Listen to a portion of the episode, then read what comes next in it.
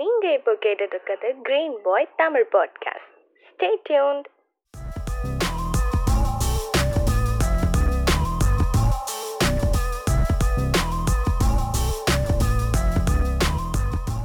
வணக்கம் நான் கார்த்திக். இது கிரீன் பாயோட தமிழ் பாட்காஸ்ட் ஒரு நாள் இருந்து இன்னொரு நாளைக்கு டிஃப்ரெண்ட்டே தெரியாமல் தான் நம்மளோட லைஃப் போயிட்டு இருக்கு. வேலைக்கு போகிற எல்லாரும் திங்கக்கிழமை ஆரம்பித்தா எப்படா சண்டே வரும்னு வாரத்தில் இருக்கக்கூடிய ஆறு நாள் வெயிட் பண்ணி சண்டே மட்டும் என்ஜாய் பண்ணிகிட்டு இருக்கோம். இந்த இருபத்தி நாலு மணி நேரமும் வேலை அப்படிங்கிறது நமக்கு எப்போ உள்ளே வர ஆரம்பிச்சதுன்னா ஐடி ஃபீல்டு இங்கே வந்ததுக்கு அப்புறம் தான் ஆரம்பிச்சது. ஆனால் யூஎஸில் நைன்டி சிக்ஸ்டீஸ்லேயே இந்த நிலமை தான்.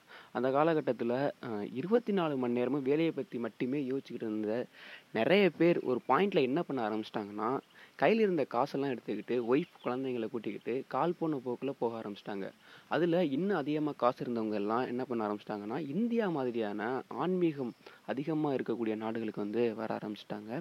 அப்போ தான் ஒரு மொமெண்ட் கிரியேட் ஆனது. அந்த மொமெண்ட்டோட பேர் தான் ஹிப்பி மொமெண்ட் இந்த ஹிப்பியில் இருக்கவங்க எல்லாரும் என்ன பண்ணாங்கன்னா முடி வெட்டுறது சேவ் பண்ணுறது குளிக்கிறது இதெல்லாம் கூட ஒரு கட்டுப்பாடாக தெரிஞ்சனால எதையுமே ஃபாலோ பண்ணாமல் ஏன் போட்டிருக்க ட்ரெஸ்ஸை கூட மாற்றாமல் வார கணக்கில் மாத கணக்கில் அப்படியே சுற்ற ஆரம்பிச்சிட்டாங்க.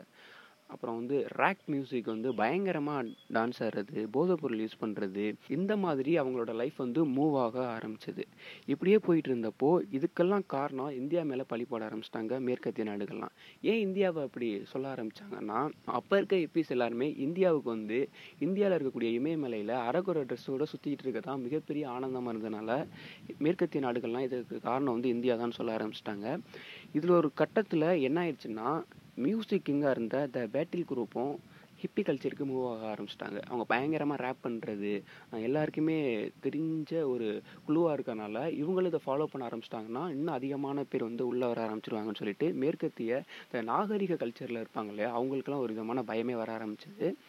இந்த பேட்டில் குரூப் வந்து யூஎஸில் வுட் ஹவுஸ்ங்கிற ஒரு மாகாணத்தில் வந்து மிகப்பெரிய மியூசிக் கச்சேரி நடத்துகிறாங்க ஒரு மூணு நாள் நடத்துகிறாங்க இது நடத்துறதுக்கு எந்த ஒரு முன் அறிவிப்போ முன் ஏற்பாடோ இல்லாதனால அங்கே வந்து கார் பார்க் பண்ண கூட கரெக்டான இடம் கிடையாது. இதனால என்ன ஆகுதுன்னா சுற்றி ஒரு இருபத்தஞ்சி முப்பது கிலோமீட்டருக்கு மேலே மிகப்பெரிய டிராஃபிக் ஏற்பட்டுருது.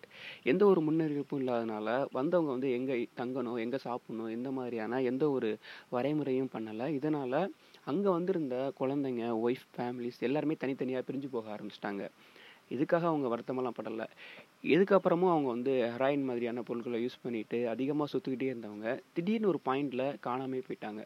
மேற்கத்திய நாடுகள்லாம் ஒன்றா சேர்ந்து எப்படி இவங்க காணாமல் போனாங்க அந்த ஹிப்பிஸ் எல்லாம் எங்கே போனாங்கன்னு சொல்லிட்டு ஒரு குழுவை அமைச்சு தேட ஆரம்பித்தாங்க அந்த தேடுதல் முடிவில் என்ன வந்ததுன்னா ஹிப்பிஸ் எங்கேயுமே போகலை நமக்குள்ளேயே தான் இருக்கும் அப்படிங்கிற ஒரு முடிவு வந்தது. ஆக்சுவலாக ஹிப்பி மூமெண்ட்டில் வந்து நிறைய நல்ல விஷயங்களும் நடந்திருக்கு. நமக்கு எல்லாருக்கும் தெரிஞ்ச பாப் மார்லியும் ஒரு ஹிப்பி தான். ஸோ இதை சொல்லலாம் அப்படிங்கிறதுக்காக தான் இந்த எபிசோட் என்னோட பாட்காஸ்ட்லாம் கேட்கணுன்னா கூகுள் பாட்காஸ்ட்லேயோ ஆப்பிள் பாட்காஸ்ட்லேயோ ஸ்பாட்டிஃபைலையோ க்ரீன் பை சேனலில் ஃபாலோ பண்ணுங்கள் எபிசோட்ஸை பற்றி எதுவும் கமெண்ட் பண்ணணும்னா Karthik underscore Karthik U R இந்த இன்ஸ்டா ஐடிக்கு மெசேஜ் பண்ணலாம்.